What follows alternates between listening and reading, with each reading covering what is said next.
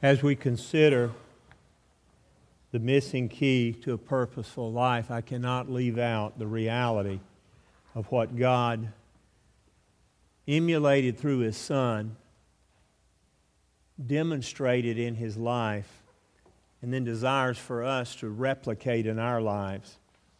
Jesus came to call the sinner to righteousness and to show the self righteous their sin. Or, as a layman put it many years ago, Jesus came to comfort the afflicted and to afflict the comfortable. I believe with all my heart that God wants us to make a difference in our world, and we've got a lifetime to do it, and we've got an eternity to reflect on it. And it's important for us to understand the concept of the hospital. What I mean by that is, we've all been to a hospital before we know that they have many different levels of care there. And when you find people in a hospital, some are in excellent condition, getting better, uh, some are mending, some are broken, and they're just finding out what's wrong with them. And a church is a hospital because we all come to church at different levels of need. We're seeking God. We're trying to find a relationship with Him that will last and one that will make a difference in our lives and the lives of those round about us. But so often we end up cloistered away in our corner and forget about the bigger picture, which is simply this we have a ministry to those round about us, not just in church, but at work, at home, at school, in the world, in our neighborhood. And God requires of us to fulfill that. One Sunday evening, the founder of the Salvation Army, William Booth, took his teenage son, Bramwell, out for a walk. And as they walked, they walked by a tavern, and William Booth did something his son had never seen before. He said, Come on, let's go in. And they go into the tavern. Bramwell was terrified. He saw what he'd never seen before. He saw, in reality, the loudness of the crowd, the music, the singing, the drinking, the smell of, of tobacco in the room, and just the, the, the reality of the life that was there. And he looked at that and, and he said, Father, can we go now? Why did you bring me here? What's the point of all this? William Booth looked his son right in the eye and he said, Son, these are our people. These are the ones that we're supposed to love. I want you to understand that these are your people and you must bring them to Christ. They're the ones that matter. And Bramwell said, as an old man, he said, I never forgot that lesson. It was a lesson that I needed to learn. It's one that changed my life. And, and Matthew, I mean, Mark chapter 2 is about that lesson. This passage is a beautiful picture of our Lord's compassion and love for the lost. He looked on people and he cared about them. He did not see their sin, he saw their future. And he understood the difference that he could make. Jesus is calling us to live a life that is not convenient at all, not simply mastered or learned, and it's never easy. But it's a life that makes a difference in those round about us. We may never be on the stage or written about on the front page of a paper. That doesn't matter. We're not trying to please the world, we're desiring to please God and to be obedient to Him. To find that purpose in life that fulfills us. And if, if you in your life have an emptiness there, it just seems like something's missing.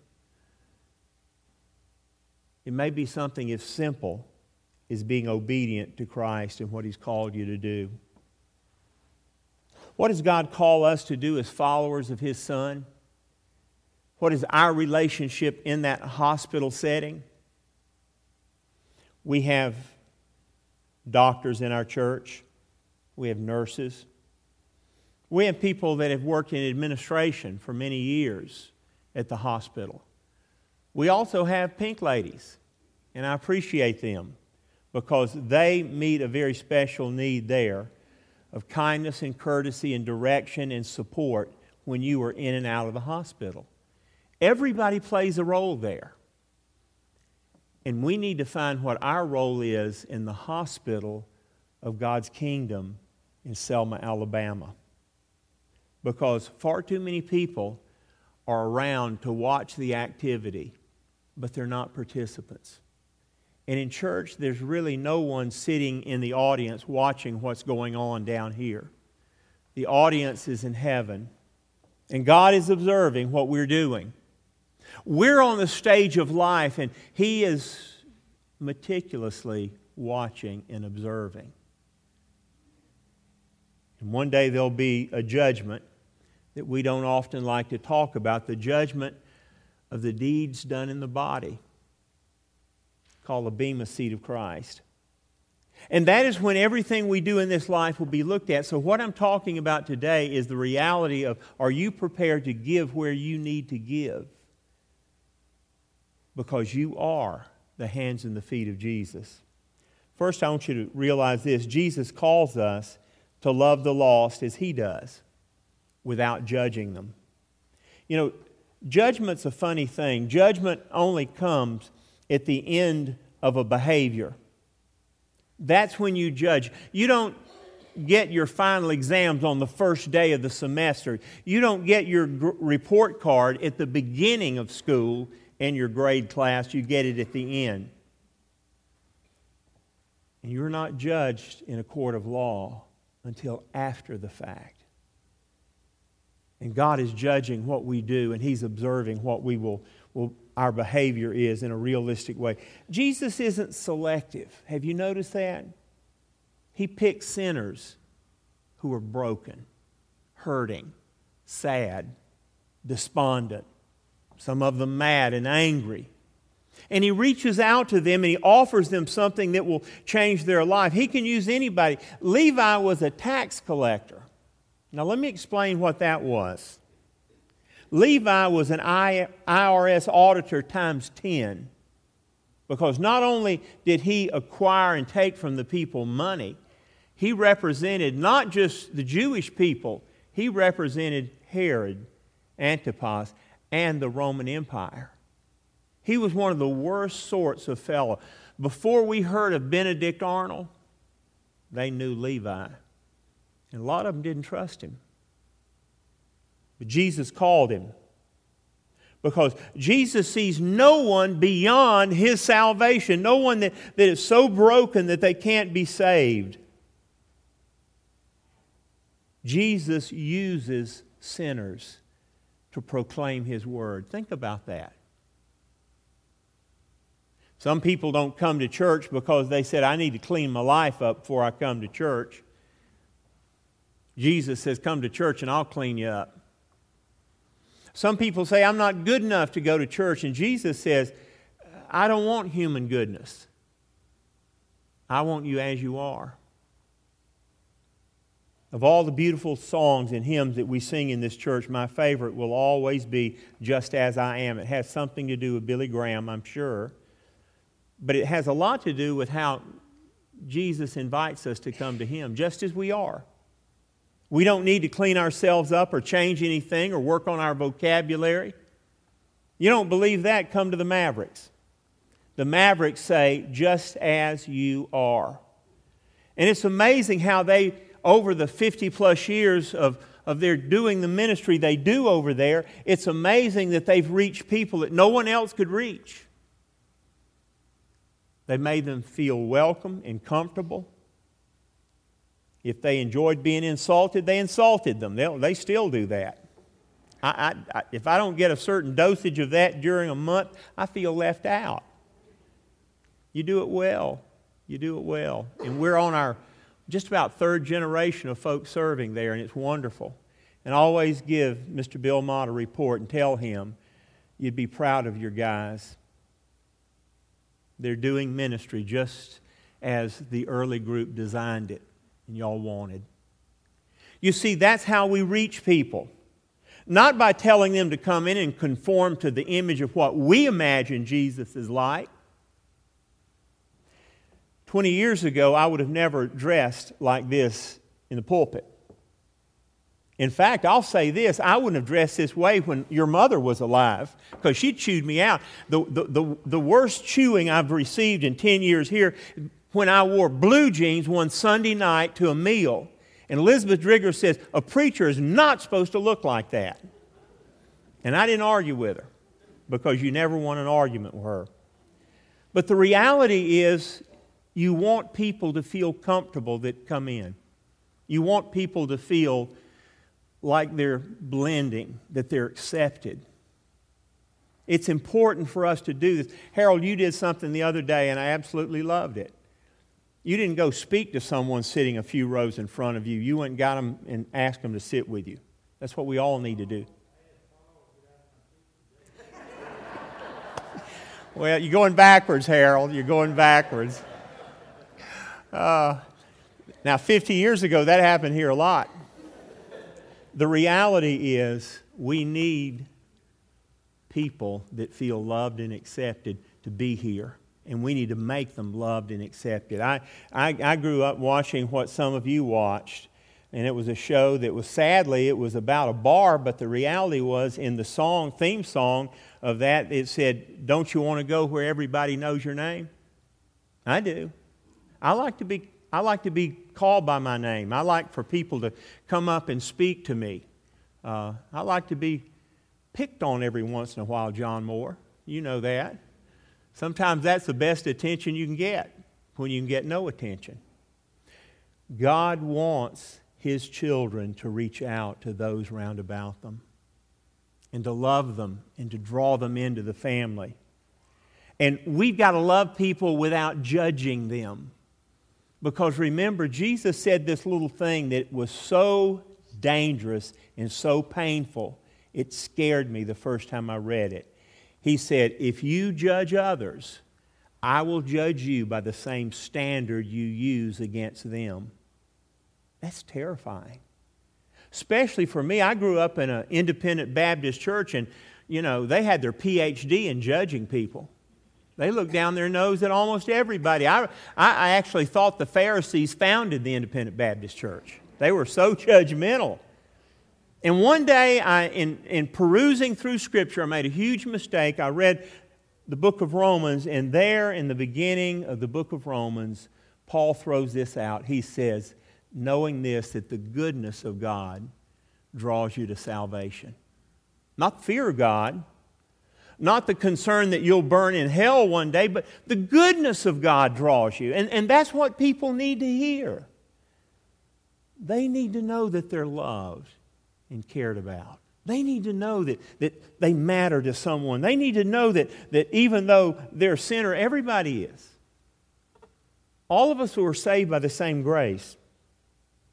It's important for us to understand that it, it's part of the way that He grows you up to become what He wants you to be, is reminding you of where you came from and how you got here. When I was in the restaurant business, one of the things that I would always do, and some people didn't understand this unless they had been in the restaurant business for years, Whenever I hired somebody and they filled out an application and, and, gave it to me, if they had had experience in two or more restaurants for over six months, I didn't hire them. You know why? Because they would want to do things the way they did them back there. And I wanted to train them in how I would do things. The reason is I didn't have time to unlearn their past and then learn their future. I wanted them to come in like a blank slate and let me teach them how to do what I saw their job was. Because I didn't care what they did where they worked before. And see, that's the way God is. He doesn't care what you've done before. Jesus' blood covers all that. And there's, there's not a place to lift up his blood and count sins. That's not important. What you've done in the past is could not ever be so horrible that it would set you aside from the blood of Jesus. Jesus died for every sin you will ever commit. And because of that, God says, just come to me. Come to my son and let our Holy Spirit enter you and guide you, and we will make you into what you need to be. First Baptist Church is not looking for people of different professions or socioeconomic backgrounds or cultural backgrounds. We don't care about your, your DNA. We don't care about your family tree. None of that matters. We just want you to be in the family tree of God's people, moving in the right direction. Let me tell you, everybody has a past. And everybody has things that they wouldn't want to discuss with others. That, that's a part of life. Jesus said, Your sins are remembered no more. Let's remember that. The second thing we need to realize that is that Jesus expects us to see through the self piety in some people, especially like the Pharisees, without retreating from what we need to do. One of the early problems with young Christians when they come into the church and begin to get involved in work is they begin to see people that are, that are pious and self righteous. And I remember early in ministry when I would have a young convert and they'd begin to look around and, and, and what they saw as the senior members of the church, some of them may have not been what they expected. And they'd get discouraged. And I would always take them back and let them read about Jesus' encounters with the Pharisees. The Pharisees did not represent everybody, but they represented a group within those who were believers that were Jews. And they were very pious. They loved for other people to see what they, they were doing. They wanted folks to understand that they were important. They followed the law like you would follow the directions for putting together a complicated toy. In fact, as, as a child, I used to put together model ships, and my brother would put together model cars.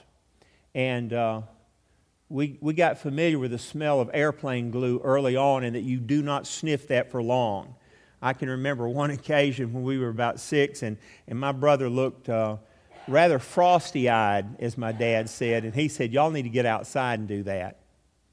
But when you put those together, you have to be very careful because if you put a very complicated model together and you look down in your box and there are four pieces left and you don't know where they go, now my brother would throw them away.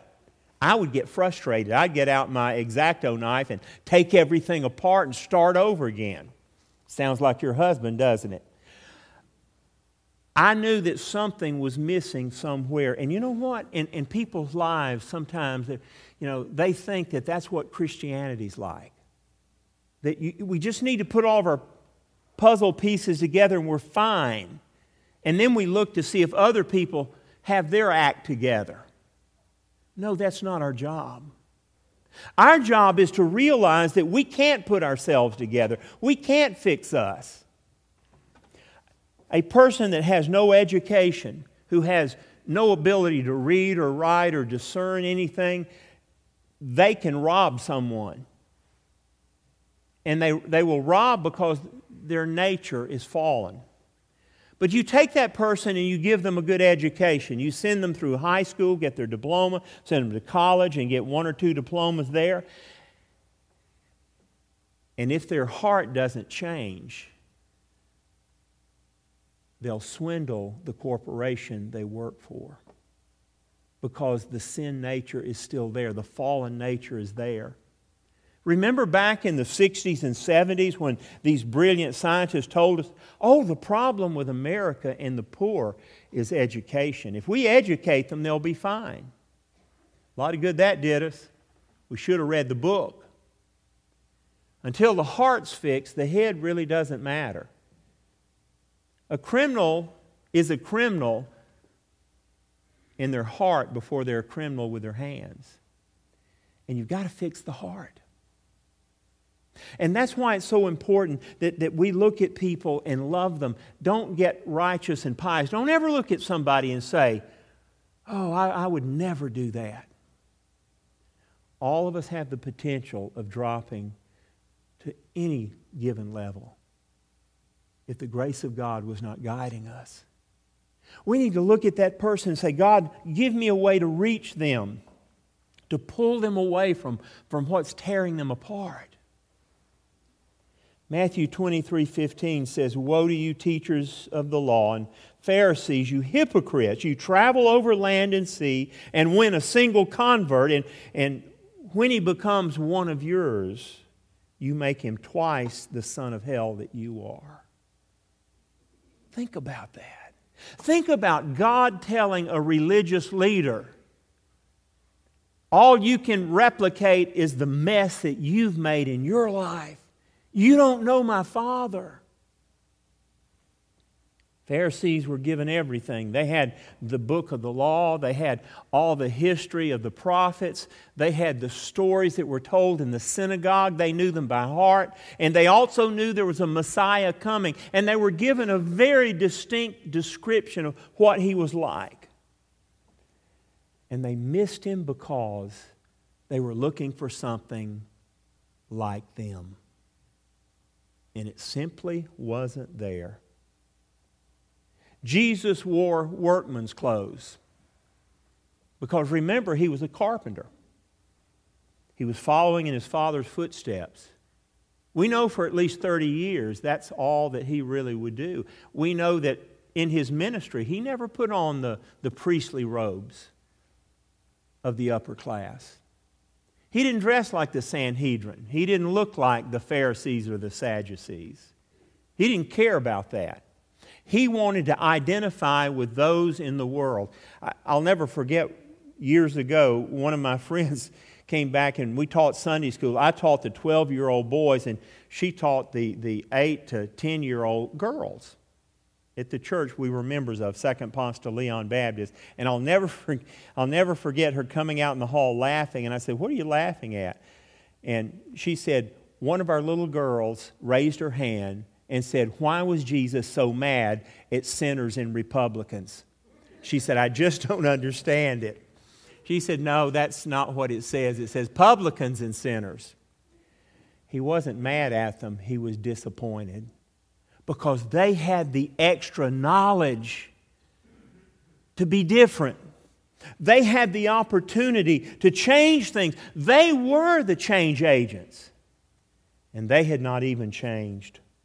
They had fallen victim to all that Satan offered to them.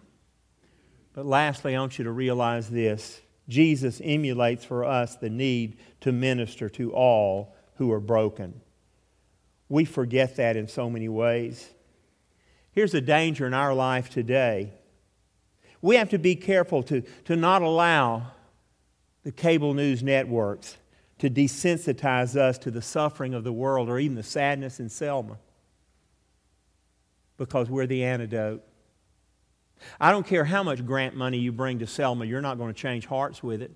I don't care how many people you bring in here and put them on the bridge and let them sing. I don't care who walks over or marches wherever. Until you have an encounter with the living Christ and you understand that without Him you are nothing, only then will you be changed. And we're given that right and privilege to share that.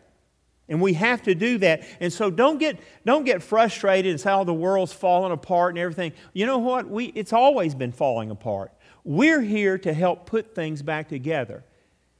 As Renee was telling our little ones, and I tell you, when she finished over there, I thought we were having episode two of Left Behind. I mean, I saw, I thought, my goodness, she got lost in a hurry. They need to, they probably need to just get a basket of candy and tell them to follow them over there because they definitely have sugar in them when they leave over there. But one of the amazing things is we are that salt. But salt was not just to, to influence food back then. Jesus said we're to be salt and light. Salt was a preservative of foods, but it also was something that was used to kill poison and disease. It doesn't sound pleasant to rub salt in a wound because that's kind of a negative connotation, but salt would, would kill bacteria there. And it served a purpose. Salt preserved food, and light will protect you where darkness will destroy you. And when Jesus said we're salt and light, he meant in our relationship to others. We need to make a difference to them. Jesus emulates for us the need and we must minister to those who are broken. The one who really does the work is God, it's not us. Please don't tell me that, that you don't go out and share your faith and worry about that because you don't know how to or what to say. All you have to do is move, and the Spirit of God will give you the words. It's amazing how He works. Paul said to the Christians in, in Corinth this He said, Brothers, think of what you were when you were called. Not many of you were wise by human standards. Not many of you were influential. Not many of you were of noble birth, but God called you and used you. And that's what we so often forget that God does. He uses people who feel like they're, that they're helpless and hopeless, but He knows how to change who you are and make you into what He needs you to be. I've had many people say I've spent my life trying to live for Christ, and, and yet what they've done is they've lived for themselves. If you live for Christ, you give yourself away, you help, you hope, and you heal. And you guide people and you say, I'm not the best at it. Well, if you're faithful and say yes, you're important.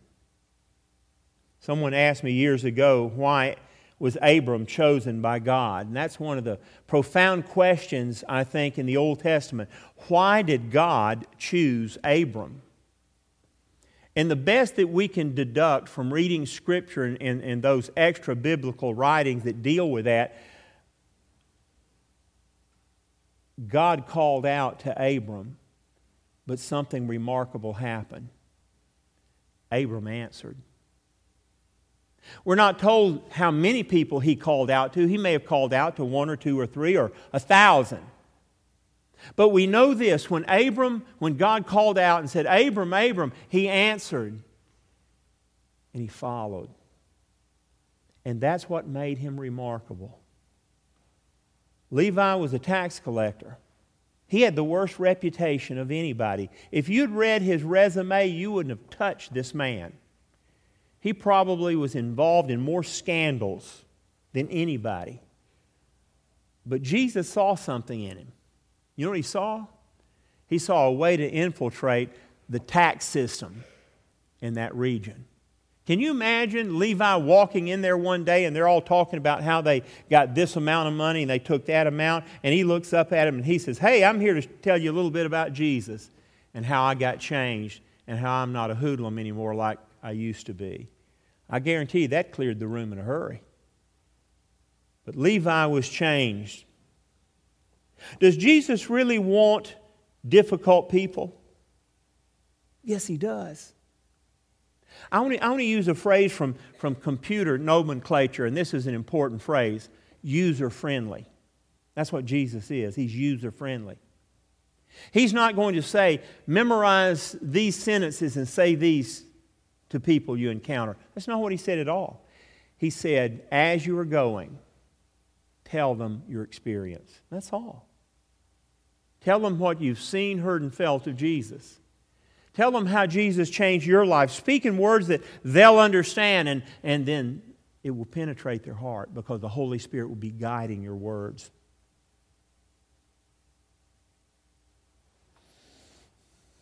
You want Jesus to change others as he's changing you? Do you want to be a part of that great family that makes a difference? Some people say, you know, that, that sounds like a good idea, but, but that may be true for other people, but it's not for me. I, I, I don't need help. I'm not that person. God and I are good. Everything's okay. I had a lot of people over the years say that to me, and in the end, when they're facing the ultimate reality of death, they often panic because they realize that they weren't good with Jesus. What they were saying was, Well, Jesus has left me alone, I've left him alone. And what they've done in their life is they have literally seared their conscience so that the Holy Spirit could not penetrate them. They've said no every time God said go. And over time, they got used to the noise. Have you ever noticed that? You can get used to a noise that bothers you.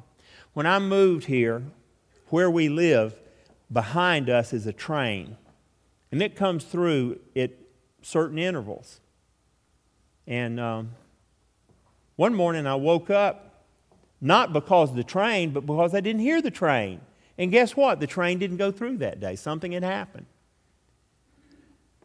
You can get used to a negative sometimes and tolerate it. Being insensitive to others is a big one. That's when Satan wants. He wants you to come and go out of this church and never respond to those who are broken and hurt. I was standing out here one day, and I won't tell you who it was, but a, a person was moving out of the parking lot here, and someone cut up there on, on uh, Dallas Avenue. They came around Broad Street too quickly, and the person said a less than Christian word out the window. And the man standing next to me looked over at me and he says, Well, I guess that sermon didn't work, did it? That, uh, that, that's humanity. We move from here out there, and suddenly, immediately, we're on the mission field. Are we making a difference? Are we changing the world? There were two young men that were trained in a shoe business, and they were to be sent somewhere around the world to serve. Both of them went to West Africa in a growing area where Christianity had just become very popular back in the 60s. They both were there for a long period of time. One of the young men called home in three days and he says, I'm giving up. There's no one here to wear shoes. They're all barefoot. And he left and he went home and started over. But the other young man, having a sense of God's calling and what God can do, was so excited. He told his division manager, You know what? You need to have the biggest warehouse of shoes you can get because nobody here wears shoes. And when I get through, they all will. That's the attitude we must have as a Christian. We need to meet the need that is there. We don't need to get discouraged. We have the light of the world within us. And the darker it is, the brighter a light will be. And God's called us to be that bright light. Are you prepared? He's calling you. Let us pray. Father, I thank you that you love us. And you didn't simply promise to make things good in life or tolerable. What you said was, I'll never leave you nor forsake you. And you didn't say that I'll let you watch me as I harvest those who I'm calling. No, he said, You will harvest them. You will share the good word. You will give the direction. You will pray for them, and then you'll disciple them. And after that, we will be blessed by what happens. Father, I pray that we would understand even now the importance of what you called us to do that we would realize that we are the hospital. We're to assess the needs. We are to mend the broken. We're to make strong the weak. We're to do the rehabilitation in discipleship. And we are to bring them side by side with us on the field of battle to serve. God, help us to be challenged to do that. Change us even today and Father, let us get a glimpse of what you would have us to do fully and totally.